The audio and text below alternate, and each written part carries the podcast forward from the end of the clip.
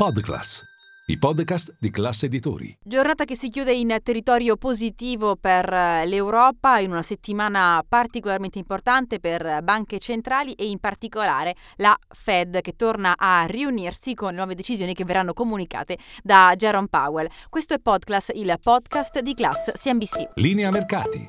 In anteprima, con la redazione di Class CNBC, le notizie che muovono le borse internazionali.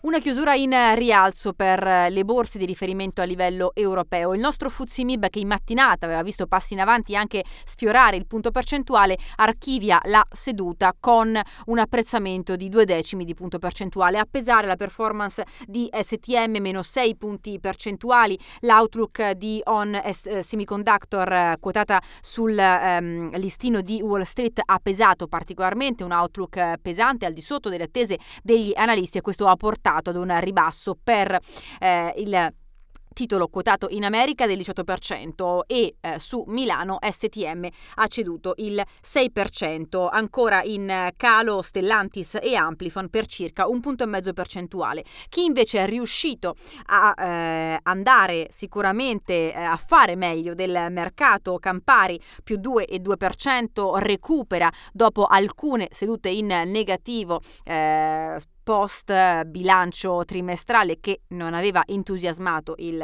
mercato, oggi dunque un parziale recupero, Saipem più 3 e 17% nonostante i prezzi del petrolio oggi abbiano visto un calo di quasi il 3% sia per il WTI che per il Brent e poi sicuramente sul nostro MF Italy 40 su tutti ha visto un passo in avanti, una sorta di mercato che festeggia il, eh, quello che è emerso nel weekend per quanto riguarda Mediobanca. Il titolo di Piazzetta Cuccia avanza del 3,4%, chiude come titolo migliore del nostro MF Italy 40 nel weekend l'assemblea eh, dei soci ha votato eh, a favore della lista guidata dal eh, ticket Nagel Pagliaro per il rinnovo del consiglio di amministrazione. Nota ancora eh, sul mercato obbligazionario si chiude la giornata con eh, uno spread, un differenziale di rendimento tra il BTP a 10 anni e il Bund tedesco ancora in contrazione a 191 punti base, rendimento rendimento del BTP a 10 anni di poco superiore al 4,7%. E infine un nota bene, eh, oro in eh, primo piano perché torna a superare la soglia dei 2.000 dollari l'oncia.